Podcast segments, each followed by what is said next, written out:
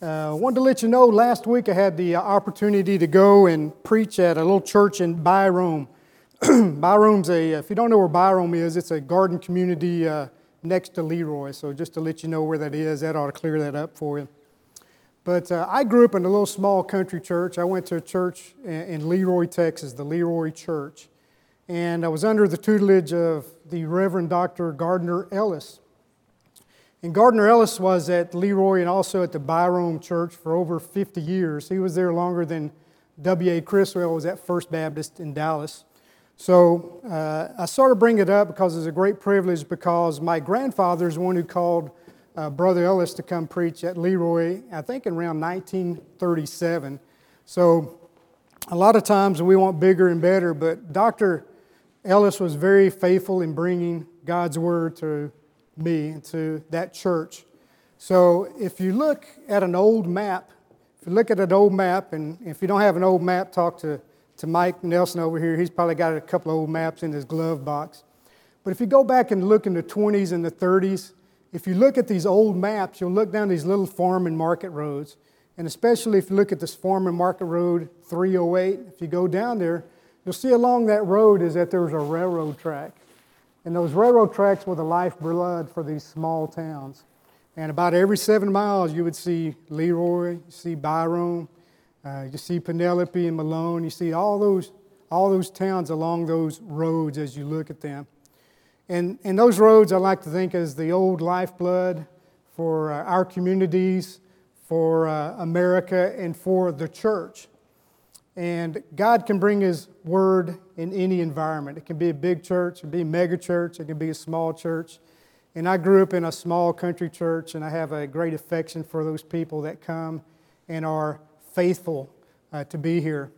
Uh, and I just mentioned that because you're in a good church here, and you're under the fine tutelage of, of, uh, of John Crowder. And I'm going to show you how good a preacher he is. After I preach today, you're going to think, John's a good preacher.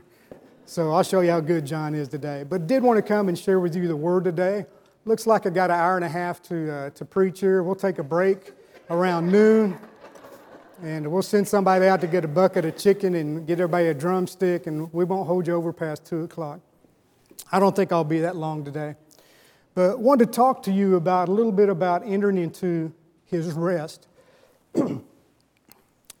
and um, there's three books I'm usually drawn to in the New Testament, and I'm drawn to these books not because I understand them. I'm drawn to them because they're confusing and I don't understand them, but I find them fascinating.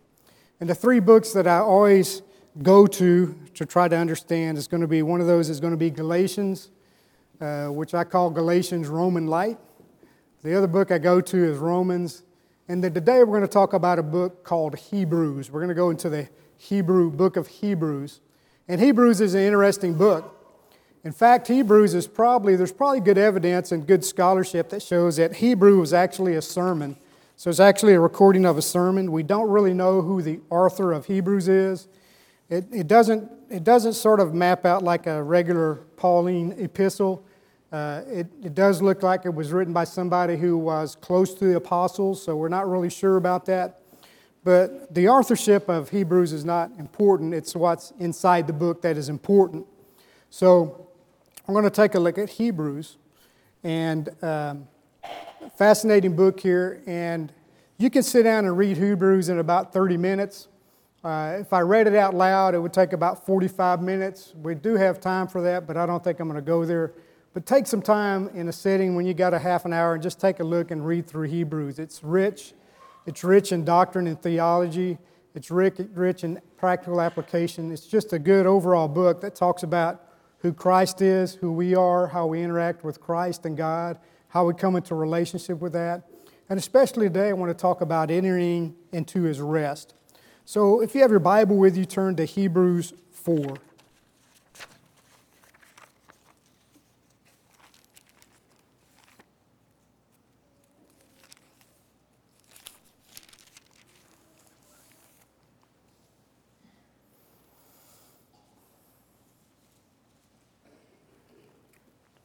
So when we look at Hebrews, Hebrews 4, it talks about here, it's going to talk about the rest. It's going to talk about the rest that was promised.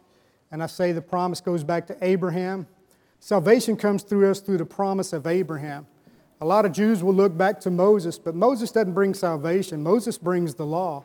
And what does the law do? The law shows us how undone we are. The law shows us how unworthy we are to receive His salvation. So we as Christians go back to the Abrahamic covenant. And Jesus is a fulfillment of that. And you're going to see that as we read through Hebrews 4. Let me start in the first verse there. It says, Therefore, let us, let us fear if, while a promise remains of entering his rest, any one of you may seem to have come short of it. For indeed, we have had good news preached to us, just as they did also, but the word they heard did not profit them because it was not united by faith in those who heard. So we're saved by faith and faith alone. For we who have believed enter that rest, just as he has said, As I swore, to, swore in my wrath, they shall not enter my rest. Although his works were finished from the foundation of the world, for he has said, or was said, somewhere concerning the seventh day, and God entered on the seventh day for all his rest.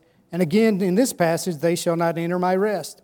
Therefore, since it remains for us to enter it, and those who formerly had good news preached to them failed to enter because of disobedience, he again fixes a certain day, today, saying through David, after so long a time, just as has been said before, today, if you hear my word, do not harden your hearts. Verse 8 For if Joshua had given them rest, he would have spoken of another day. He would not have spoken of another day that. So there remains a Sabbath rest for the people of God.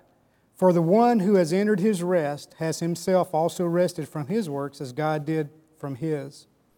Therefore, let us be diligent to enter that rest, so that no one will fall through following the same example of disobedience. So here I see, I've read to verse 11. We're going to look at some of those other verses following. But he talks about us entering into the rest, entering into the sabbatical rest. We talk about John, we talk about God. We see on the seventh day, God rested. We talk about the first six days of creation, and on the seventh day, he rested. But he's talking about a different rest. He's not talking about resting necessarily from our labors, but he's talking about resting from our works.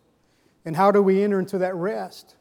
We enter into that rest by being obedient and believing by faith in Jesus Christ. We enter into an eternal sabbatical rest, if you will. We won't realize that until we, Jesus comes again or until we pass over to the other side. And so uh, I would encourage you that God has called us to enter into His rest. And that's a rest from our works because we can't work in order to be saved, is that it's a free gift from God. So I see this verse as he's talking about the whole promise. He talks about the promise that he promised Abraham. He talks about the promise of the prophets, and we'll look at that in just a second.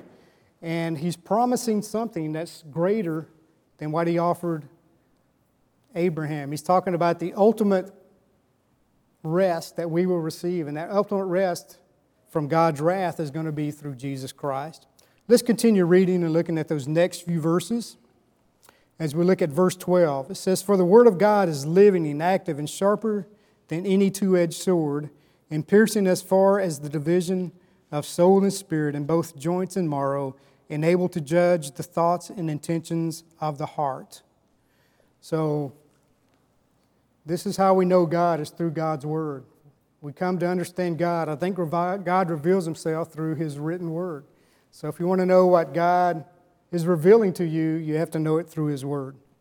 Verse 14 Therefore, since we have a great high priest who has passed through the heavens, Jesus, the Son of God, let us hold fast to our confessions. And what is our confession? Our confession is that we are dead in our trespasses and sin, that Christ has come as a sacrifice for us. He's come as the ultimate sacrifice, He's come as the perfect sacrifice.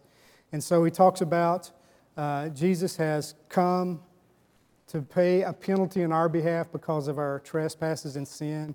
And because of that, is that we can enter into his rest.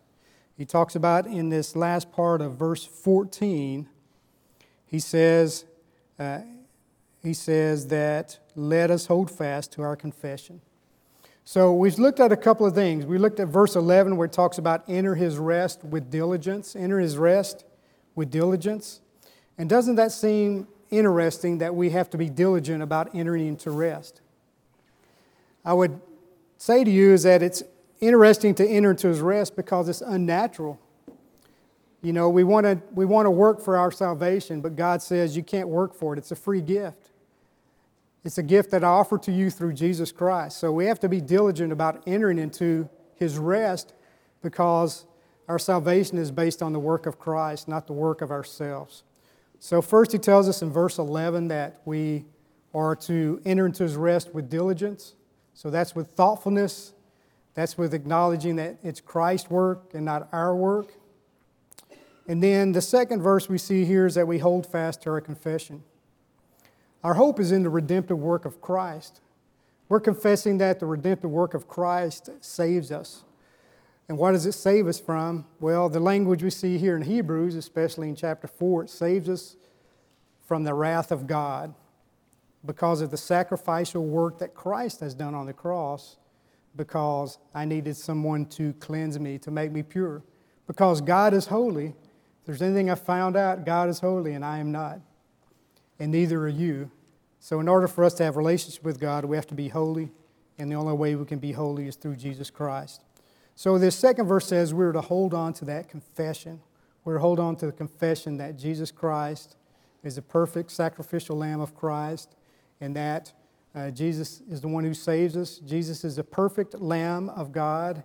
And because of that, he has a perfect offering. And because of that, we don't have to offer sacrifices anymore.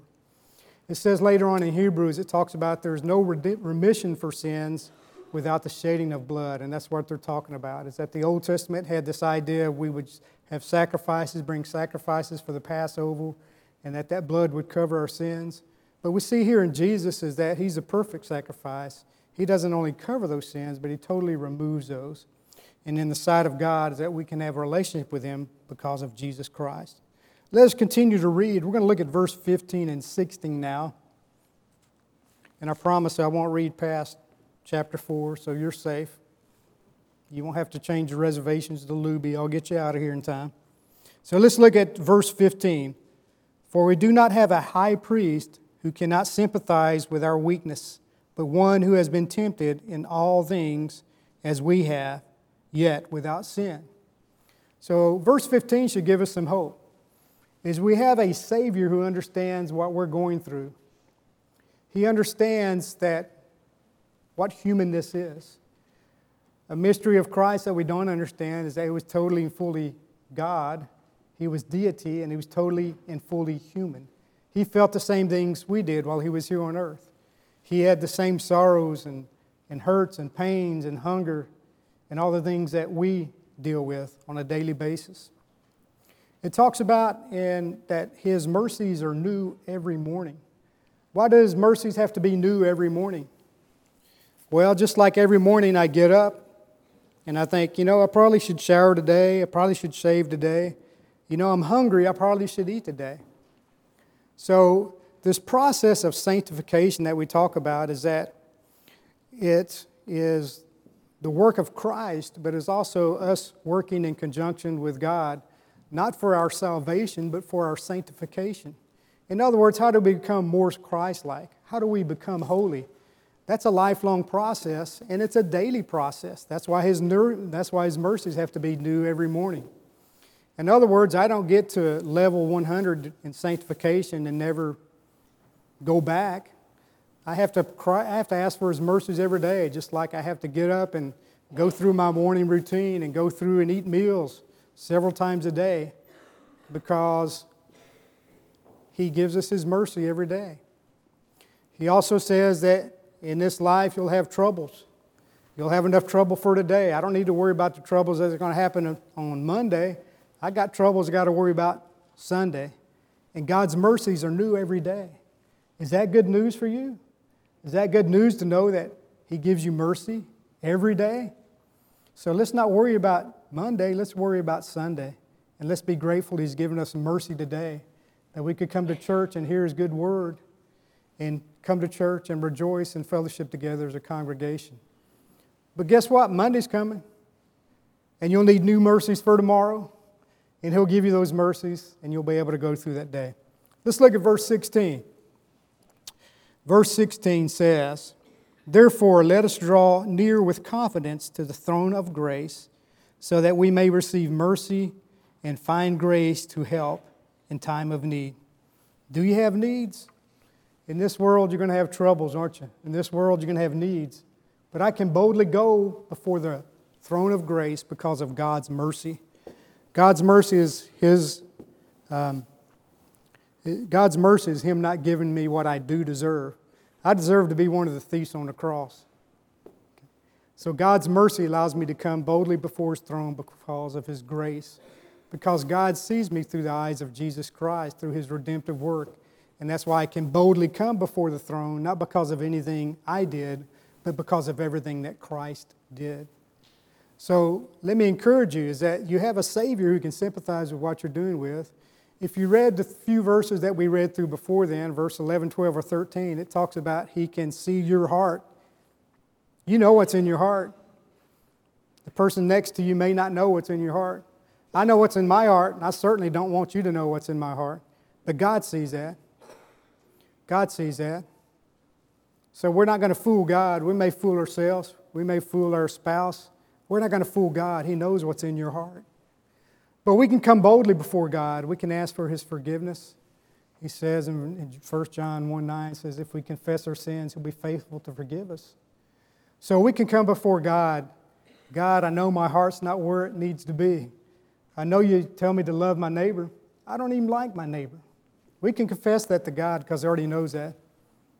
But He says, You know, your mercies are new every morning. I come before your throne to receive your grace. I come before you to confess my sins. I come before you not because of who I am, but because of who Christ is. And Father God, I want to live a life of gratitude. Where that we enter into his rest, not because we're trying to work for our salvation, we enter into his rest because of his graciousness and mercy and our good works that it talks about in Ephesians is to give gratitude back to Jesus Christ. So our life is not striving to become somebody or to show other people how good I am. I don't, you know, my, my, my life I want to live to show you the goodness of Christ, not the goodness of Todd, because if you come look at my goodness, you're going to be disappointed every time. Just ask Grace. Grace is over here, she'll tell you. I'm good at disappointing people, aren't I? Oh, you went, you went to that pretty quick, didn't you, huh? So we want to look to Christ. We want to point people to Christ because we're believing in the redemptive work of Christ, not because Christ does something in me and then I work for my salvation. When Christ does something in me, He saves me. And I'm sealed until the day of redemption. So, what is all this work about? This work is to show our love and gratitude towards Jesus Christ. So, we have a Savior that can sympathize with our temptations and sympathize with our shortcomings and sympathize with our daily pains and daily suffering and daily hunger. And His mercies are new every morning, aren't they? So we can come back to that. We also, so we can confess our sins and know that He is going to be faithful to forgive us. And we can boldly come before with confidence to the throne of grace. Do we go before the throne of grace in confidence? I don't. I usually have to be drugged there. I usually go to the throne of grace as a last resort. But I think here in Hebrews, he's telling us this needs to be our first resort. We need to be comfortable in entering into his rest, as I can boldly go to the throne of God because of the redemptive work of Christ. Because I know that I am forgiven, I know that his mercies are new every morning, I know I can be confident. So I would encourage you to draw near because of his mercy and grace. And that's going to be Hebrews 4:16 that I can do that. 4:16 that I can do that. So uh, this is exciting news. And we get to enter God's rest because of Jesus Christ. We see the saints and the prophets before Jesus, they couldn't enter into that rest. They were not able to, to enter into that rest. But now we can enter into that rest. If we look at that first part of Hebrews 4 and we read through that, is God has called us to enter into his sabbatical rest. He's called us to enter into quitting from striving and working for our salvation because Christ has already secured that. And He's called us into that rest. But you know what? We get to enter into that rest because of our time we were born into history. But at the time that God talked to the saints and God talked to the prophets, they could not enter into His rest. If you read this passage in Hebrews 4, the way I read it is that Abraham could not enter into his rest. Isaac could not enter into his rest. Jacob could not enter into his rest. Joshua could not enter into his rest. Moses could not enter into his rest. Even if we look at chapter 11, we call that the Hall of Fame of Faith, is that these people were revered in chapter 11 not because of who they were, because they did some rotten things just like you and I do rotten things. They were revered in chapter 11 because of their faith, because of the faith they had. So even as we remember chapter 11 and look at those people in 11, we have a long list of people that could not enter into his rest. Abel could not enter into his rest, and Enoch could enter into his rest. Moses could not enter into his rest. Sarah could not enter into his rest. Joseph could not enter into his rest. Rahab could not enter into his rest. Gideon could not enter into his rest. Barak could not enter into his rest. Samson could not enter into his rest. Jephthah could not enter into his rest. Samuel could not enter into his rest, and the prophets could not enter into his rest until Christ paid the ultimate price on the cross. And he paid his ultimate price on the cross is that they could enter into his rest, just like you and I could enter into his rest. So we have all these people, and this is a different sermon for a different time, but we have Adam came into a perfect world. Adam had free will, and Eve had free will, but not after they sinned. So we've been looking for a second Adam. So we saw Adam sort of blew it, and we looked for a second Adam. We looked to Abraham, Isaac, and Jacob. We looked at Joshua. We looked at these people that we were hoping to bring in as the new Messiah to become the second Adam, to enter us into a different age. We don't see that until we see Jesus. So Jesus is better. Jesus is better. That's a different sermon for a different time, but Jesus is greater. I want to take a look at two more verses, and that's going to be in Hebrews 12. You're already there.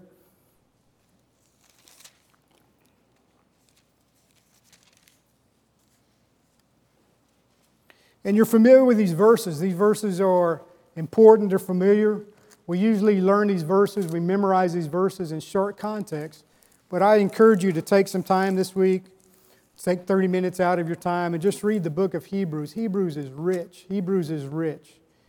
Hebrews is not ramen noodles, Hebrews is handmade spaghetti with lots of cream sauce on there and lots of spaghetti. This is a meaty, meaty book here. So I encourage you to read Hebrews. But let's look at those two verses that are in chapter 12, the first two verses there. And uh, this is exciting. A lot of times we read this at funerals, but it says, Therefore, since we have such a great cloud of witnesses surrounding us, let us lay aside every encumbrance and the sin which so easily entangles us, and let us run with endurance the race that is set before us how do we do that? It tells us in verse 2.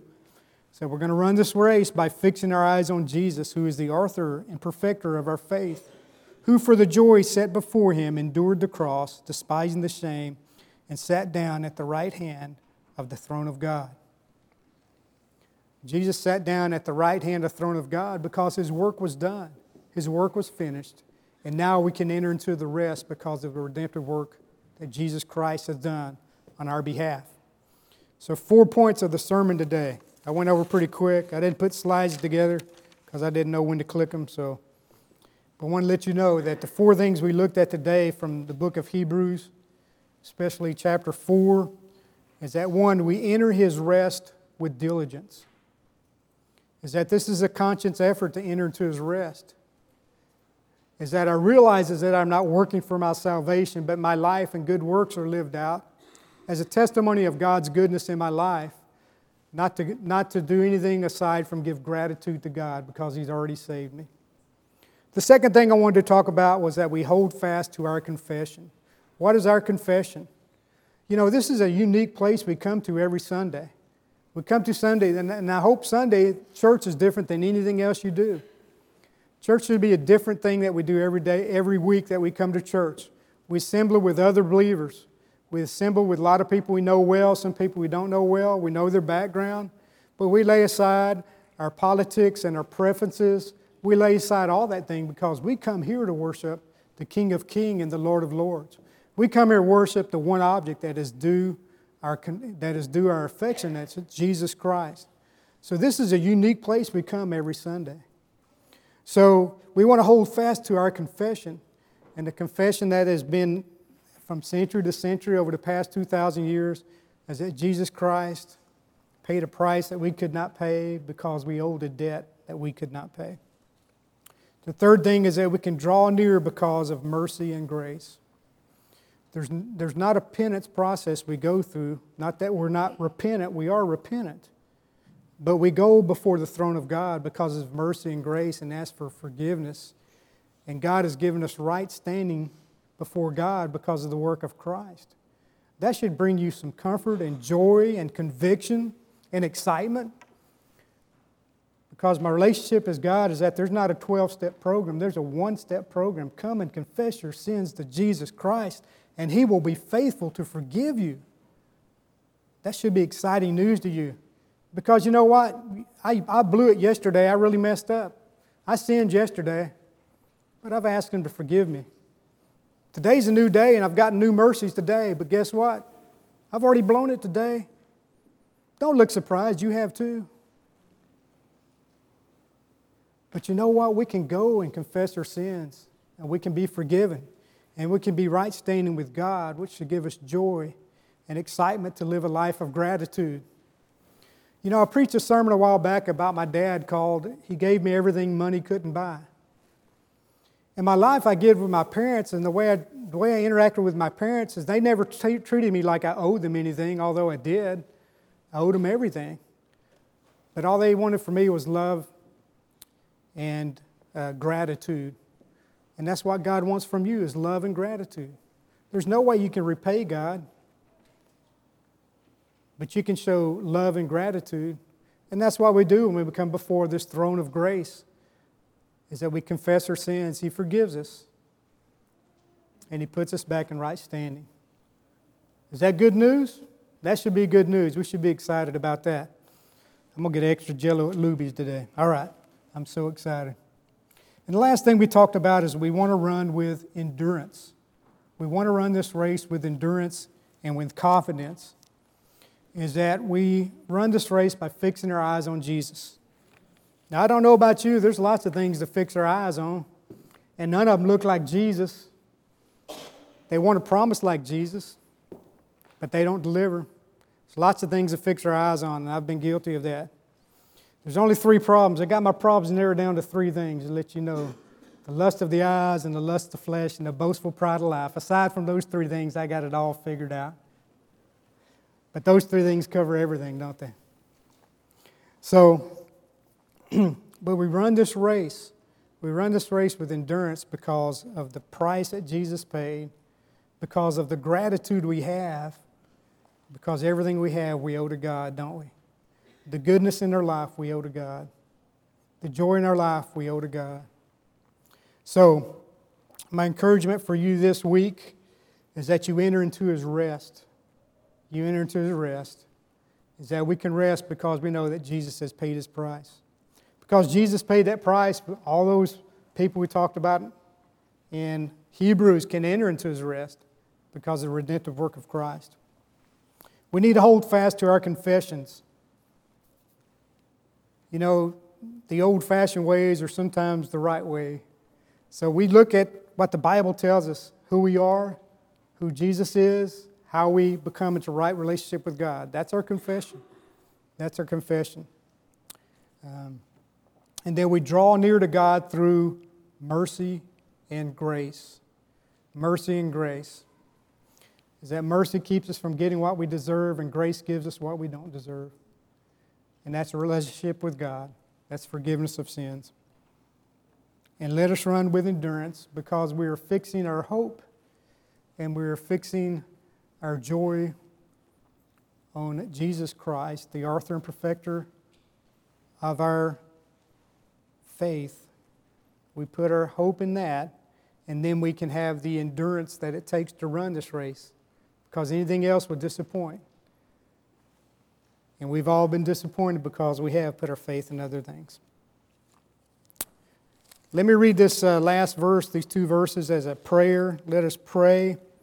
And I want to pray to you these verse from Hebrews 12, and then we'll sing our invitation. Father God, we come to you because, therefore, since we have such a great cloud of witnesses surrounding us, that we can lay aside every encumbrance and the sin which so easily entangles us, Lord. Let us run with endurance the race that is set before us, that we may fix our eyes on Jesus, who is the author and perfecter of this faith, who for the joy set before him endured the cross for me. He also despised the shame that was associated with that Father. But he sat down at the right hand of God because he had completed everything you had called him to do, Father. And I pray that we will live a life of glory and honor and praise as we seek after you. Amen.